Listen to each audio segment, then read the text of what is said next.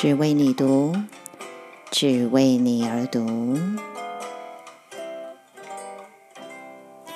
为你读书，解读电影，阅读世界。只为你读是你的床边故事，晨间小语，更是你的精神食粮。只为你读 Just for you。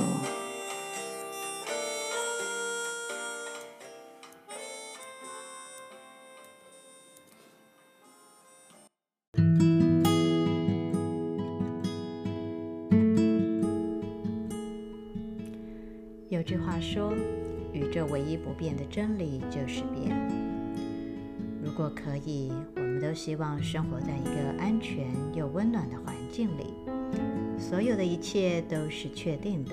所有一切都完美的存在着，空气很干净，水源很充足，想吃什么就吃得到，想要什么都有钱买，想去哪里玩就去哪里玩。但是亲爱的，这个世界并不是这样子的，尤其是这几年的变化，可能比过去数十年甚至数百年都还要来得大。从2020年开始，新冠肺炎疫情的影响，使得许多人的生活发生了巨大的变化。生活在台湾的朋友们可能感受还没有这么明显，毕竟我们还是能够照常出外吃饭啊，看电影啊，除了不能出国外，还是可以在台湾到处的游玩，顶多是脸上多了口罩，不时呢要记得用干洗手来清洁双手。疫情对我们日常生活的影响相对来说是比较小的，但有许多的欧美国家的朋友啊就没有那么幸运了。有些国外的朋友说，他们已经关在家里超过1年了，原本是在学校教书，演变成必须要线上教学，更别说还可以到餐厅吃饭啊，到电影院看电影这种原本很日常的事情。除了疫情之外，生活当中还有各种变化。通常当我们一遇到变化，我们就必须决定如何来应变。克里昂的传讯者李卡罗呢，在最近的脸书上有一个直播，谈到他在2020年的时候，因为疫情而遇到的人生重大的变化。他在影片中呢，跟我们分享这一段心路历程，以及他是如何把克里昂的教导呢应用出来。如果你不知道克里昂是谁，在这里呢我就简单的介绍一下。克里昂是来自帷幕另外一边的高龄。所谓的帷幕，就是指我们现在所处的3次元，再加上时间的这个世界。而帷幕的另外一边，也就是所谓的多次元，它不受限于我们物质世界的限制。你可以把克里昂想象成神、佛、菩萨，只是它没有形体，它也不是单一的个体，而是个能量体。克里昂呢，是在1989年就来到了地球，透过李卡罗来传讯，目的呢是为了促进人类的进化。我会在脸书社团，就是只为你读交流圈里面放上这些补充的资讯哦。克里昂的讯息充满了温暖的爱，以及大量的科学知识。我所翻译并且协助推动的电影《同一场域》，就是以克里昂的讯息为主轴。之后呢，我也会来介绍这部电影。李卡罗呢，他是一个很称职的传讯者，平时很少会谈到他自己个人的事情，但这次的脸书直播啊，他却特别分享了自己的故事。主要是因为呢，有很多人因为疫情的关系啊，人生呢面临了很大的变化。他希望能够借由分享自己的故事，让更多人能够明白克里昂的教导。克里昂呢曾经说过，恐惧有很多种，而男人跟女人的恐惧也不同。在我们的社会当中呢，男人的恐惧啊，主要是跟安全啊、保护啊，要提供给自己还有家人所需的部分比较有关。所以呢，男人呢比较会担心，像是失去工作、失去那个熟悉的东西啊等等的。而女人的恐惧呢，主要是在情绪与关系上面，像是社群啊、情绪的分离感啊，或者是被遗弃等等。不管男性或女性，我们都会有的恐惧，包括对死亡的恐惧、对未知的恐惧等等。甚至于你可以列下你的恐惧清单，去检视呢，你害怕的是什么。2020年的3月，当时呢，克里昂的团队呢有一个克里昂之旅，是在冰岛。李卡罗呢跟克里昂团队里的伙伴们呢就在冰岛旅行，团体行程大约是10天左右，然后他们又多留下来几天。他们去的时候呢，疫情还没有爆发，一切呢都很正常。等到要回程的时候啊，突然之间疫情开始大爆发，全世界都陷入了恐惧之中，机场也关闭了，交通整个都停摆。不过短短几天而已啊，整个世界就完全变样啊！大家还记得在去年2020年的3月哦，突然之间整个疫情呢就大爆发。那我有一些朋友呢，他们当时正在埃及旅行哦，那整个回程的状况也是惊险万分哦。那这个时候呢，雷卡罗的心中充满了恐惧哦，因为不能旅行这件事情是非常大的打击。他传递克里昂的讯息呢，已经31年了啊，大约15、16年前开始呢，他就四处旅行，因为他想要跟人们见面啊、互动、传递跟分享讯息，所以他一年里面呢，大概有一半以上的时间呢，都是在旅行的。不仅仅是在美国各州哦，他也到世界各地。所以在以前如果去看到这个克里昂的这个官方的网站，他就会排出来一整年的行程，他会去哪里，然后也有很多的圣地之旅哦。但是疫情爆发之后哦，李卡罗非常害怕的是，这个他已经做了这么久的事情，在一夕之间都要结束了吗？过去20、30年来，这个他一直在做的事情，而且他只有做这件事。换句话说，如果不能旅行，是不是没有办法再传递克里昂的讯息了？而且他也将完全没有收入，因为他只有做这件事情啊。如果不能再做了，他以后可能就只能靠这个社会保险之类的，他是没有其他的收入了。他心里面就想说，难道就这样我就要退休了吗？我再也没有办法做传讯的工作了吗？因为他过去传讯的方式哦，都是实体的聚会，所以呢，李卡罗对于直播啊、线上课程这些的一点都不懂，甚至也觉得那跟他没有关系，他没有兴趣去了解，他觉得那不是他要做的事情。但是世界呢，却发生了这么巨大的变化，代表新的范型出现，也就是新的方式出现了，没有办法再用旧有的方式来继续运作。这个时候呢，他陷入到一个完全的黑暗里，他看不到任何的光。克里昂就告诉他，虽然这是一件很困难的事情，但是克里昂跟他说呢，首先你要停下来，不要立即反应。这当然说的是比做的容易啊，但是克里昂就是要他 stop 停下来，好像这件事情并没有发生一样，然后找个安静的地方，进入到内在那个定静的空间里。这个定静的空间是你可以收集你的想法，允许逻辑的解决方案以及善意的想法出现的地方。另外一个很重要的就是对于创造源头的信任。李卡罗身为克里昂多年的传讯者，这个事件仿佛是对他的一场信心测试。他是否真的相信克里昂的教导呢？是否真的相信源头会无条件的支持呢？他进入到内在这个定静的空间里，然后有些想法就开始冒出来了。对啊，我可以做直播啊，虽然我不熟悉，我也不知道做得好不好，但是我有朋友在这个领域工作，这个有可能行得通的。于是呢，他就写 email 给这个朋友，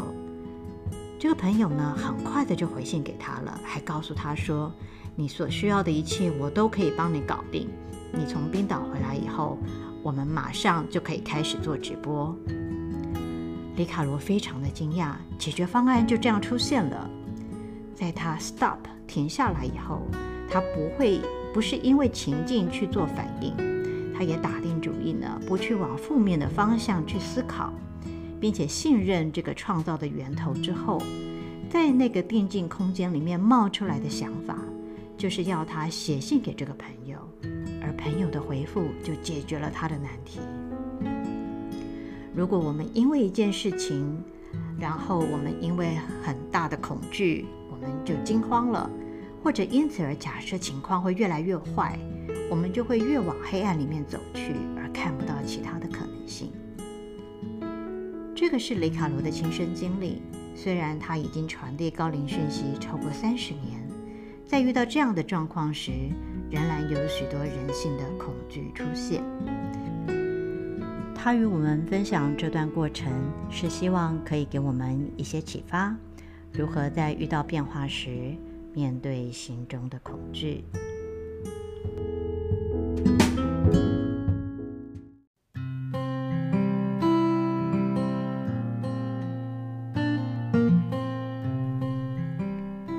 当我看到这集的影片时，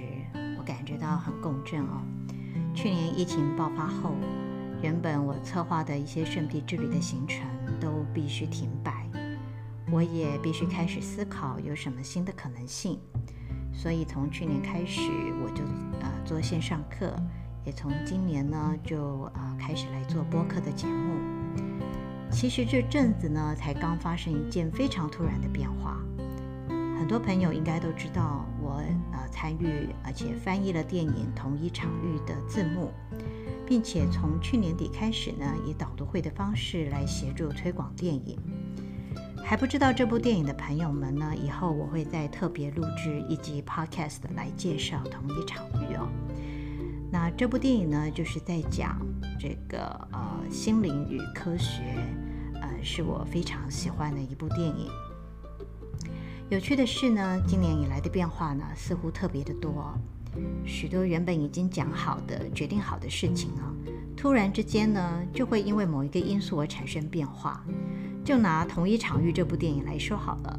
去年12月的时候呢，我就已经跟风潮音乐敲定，今年的1月底会有2场大型的放映导读的活动。